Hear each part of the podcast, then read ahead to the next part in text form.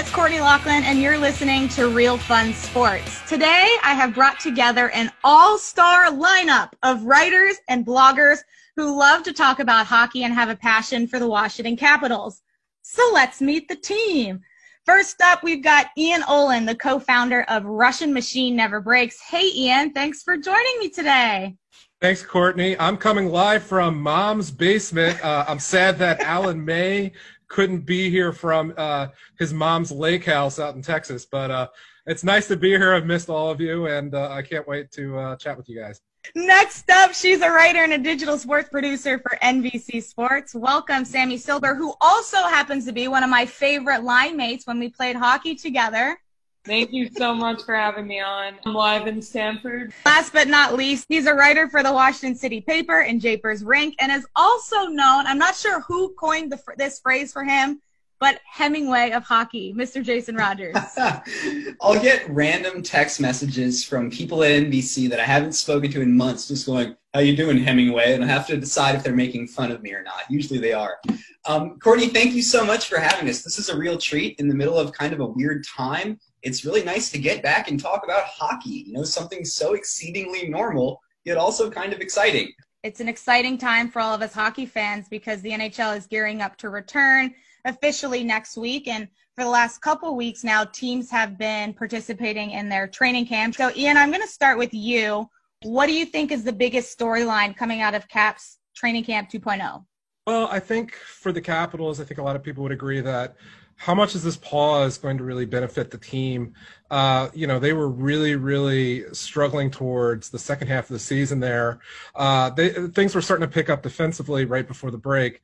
But I think I think really the story out of camp is can they take advantage of this short break? Are guys in shape? Are they going to be at the top of their game when they go into the playoffs? Uh, and if they do, they're one of the talented. They're one of the most talented teams in the league.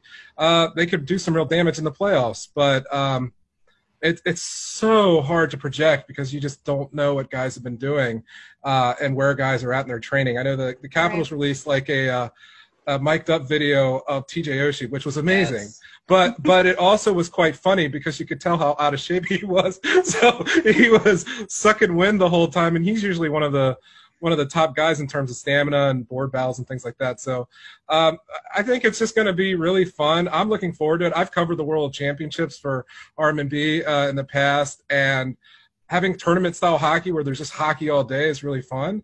Yeah. So I'm, I'm just kind of looking forward to it. But you know, I, I also think generally speaking, beyond that, there haven't been that that many stories. But you guys can tell me if I'm wrong for me, there's basically three names that are like enough that I'm excited. Strap me in, whatever you want to talk about, I'm in. And for the Capitals, I think that's Brendan Dillon, uh, Connor McMichael, and uh, Ilya Kovalchuk. Ilya Kovalchuk, I forget, is on the team sometimes. I saw a photo of him that the Capitals PR team tweeted out the other day, and I went, Ilya Kovalchuk's on the Capitals. That's that's pretty cool. That's kind of fun. Ilya Kovalchuk in his prime was as impressive and explosive and incendiary a player as Alex Ovechkin was. Now, obviously, context matters. His game didn't have quite the defensive aspect, at least the hitting aspect, that Ovechkin's did. But I mean, Kovalchuk, you look at old footage of the Atlanta Thrashers, RIP. I miss them very much. I miss them like a dear relative. I mean, he was going 200 feet, deking around people, making power forward moves ripping wristers like Alex Simmons. So this is a really, really, really skilled player. Yes, in the twilight of his career, but hey, the Capitals need only recall Sergei Fedorov to know how well that can work out for them, especially when you've got a, a just a, a, group of fun Russian players around him. It seems like for Russian players, that camaraderie is really important, and they have that in the mm-hmm. Capitals. And that seems like it can spur them all to perform as well as they possibly can. Secondly, Connor McMichael. I mean, your boy, the the prodigy that that needs no introduction beyond just angelic singing and maybe harps being played. I mean, how cool! Like this is like in in EA Sports NHL when you draft the the young stud and you say, I don't care about his development, bring him on up. That's what the Capitals are doing. This kid uh, for the London Knights in Ontario in the Ontario Hockey League had like 7,000 goals in 52 games. I'm exaggerating, but he was it was like 63 or something in like 50. He was well beyond a goal per game pace in the best of the Canadian hockey leagues. So that's really cool. finally, Brendan Dillon, I think, is sort of the X factor on defense. Um, this is a guy that seems to fit in, like Ian was saying. This is a team for whom chemistry is really important. And frankly, they're a bunch of goofballs, more than a lot of teams in the league are. And that's fun for fans, it's fun for the Capitals media and marketing team. And it's, I think it makes for a bond that is really helpful in playoff time. There's so many good storylines. I'm so excited to see the Black Aces come up for Washington. You know, you look at the lineup and you see already a lineup that is so impressive and so packed. You know, not only on the front, you, we get to see that Ov, Kuzi, Willie line that we saw in those 2018 playoffs, but also I mean to see all the way throughout the lineup on that bottom six too. Um, you know, because if you need somebody, you get McMichael. We might see that, you know, London Knights, amazing prospect action down there. Um, but you also have Richard Panik. I was reading an article from Tarik yesterday just talking about how he was one of the best even strength players uh, to end the, you know, before everything paused, unfortunately.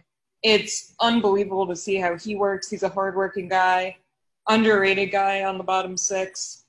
Um, but the Black Aces, too. I mean, I'm excited to see, you know, not only McMichael, but you have Beck Malenstyn, who I'm a huge fan of. I just like the way he plays. He has a great, I talk about him all the time. Just a great player, the way he carries himself. He's very mature. Beck Malenstyn, that is a deep cut one of the things that I totally forgot about was uh, Ilya Samsonov's mystery disappearance, uh, and how since we don't know medical issues, who knows what's going on with him. Um, you know, goaltending. I, w- I was talking to one of my friends uh, during uh, I play street hockey on Sundays, and he brought up, you know, whoever's going to win this, it's just going to be the hot goalie, and I was like, yeah, you're probably right, man. Dang it. And you know, Holtby Holtby for had an inconsistent season, but I don't know how much you can actually blame on him and, and it being more team defense. But if Samsonov can't join him in the bubble, or if there's issues there, that could be a huge hit for them yeah. uh, in terms of depth. Like it's hard to analyze something like this because it's never happened before.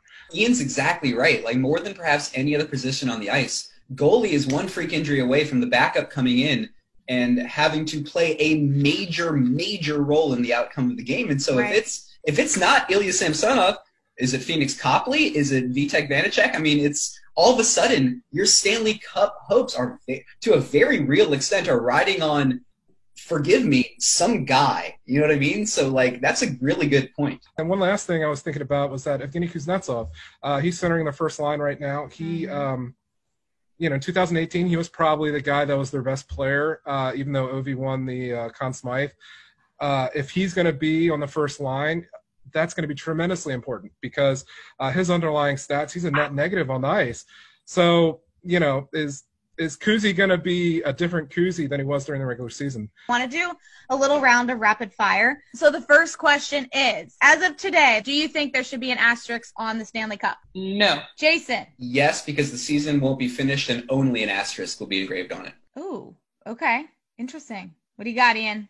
Uh, no, because it's actually a five round Stanley Cup playoffs and a four round Stanley Cup playoffs, and it's going to be, I think, in some ways harder to win it this year than ever before. Do you think John Carlson will finally win the Norris Trophy? I am on the train for Johnny for Norris. I think it's a it's a no brainer. Yes. Bury me with an epitaph that says Johnny Norris. I think yes, because the award has de facto become best offensive defenseman, and that is Johnny Carlson this year. I'm a no. Uh, Roman Josi, I think, will win it and edge him out barely. If you could pick the top 6D to start for the Caps, who would it be? Dillon and Carlson on that top two. Kempny, Jensen. And then I'm going to have uh, Seeds and uh, Orlov together. Boys, we need everybody pulling on the rope tonight. We pucks in deep, eh? All right. In no particular order, no particular pairing, you got to have your best six defensemen Dmitry Orlov, John Carlson, Brendan Dillon, uh, Michael Kempny, Radko Gudas. I can't believe I'm on the Gudas train, but I absolutely am. And I'm gonna say Jonas Siegenthaler. I'm gonna do the pairings here. I do Jonas Siegenthaler uh, with Carlson. I do Brendan Dillon with Dmitry Orlov. Uh, and I'd actually play uh, Martin Fehervary with uh, with Radko Gudas. Are you playing? I'd, is like anyone playing Nick Jensen? I'm playing Jensen. So, Sammi, you're saying yes to Jensen. Jason and Ian, you're both saying no to Jensen. No Jensen. Jensen I- free. So, my last question for you guys, and I want you guys to be honest. Who do you think is going to win the Stanley Cup? Courtney, get out of here. Come on. Because everybody's saying Tampa and Boston. I don't I know. do not think Tampa's going to win. I think Tampa's going to choke. Toronto is just chaotic enough that they might just put some young, like little boy magic together and just be like, hey, we're all 22 years old and this is all a joke to us. Let's go on a wild ride. And I could see Toronto sort of coming out of nowhere and surprising people just on on chaos and youth alone. But maybe the Capitals. I don't know. When we say that, maybe the Capitals. I don't think Boston's going to win it. The Washington Capitals, all the way. Yeah! I like it. Or some random team that embarrasses all of us. Thank you for putting this all together. I have a special wonderful. guest here, real quick. I thought that oh, show was man. lit. Hey, Oh, Walker. Hey, everybody. How's buddy. it back? Tell, tell that Ooh. man, tell that man he's he's never looked better. Ian says he's never looked worse. Just kidding. He actually said he's never looked better. Thank you guys for joining in on Real Fun Sports. For Sammi, Jason Rogers, Ian Olin, thank you guys so much for listening.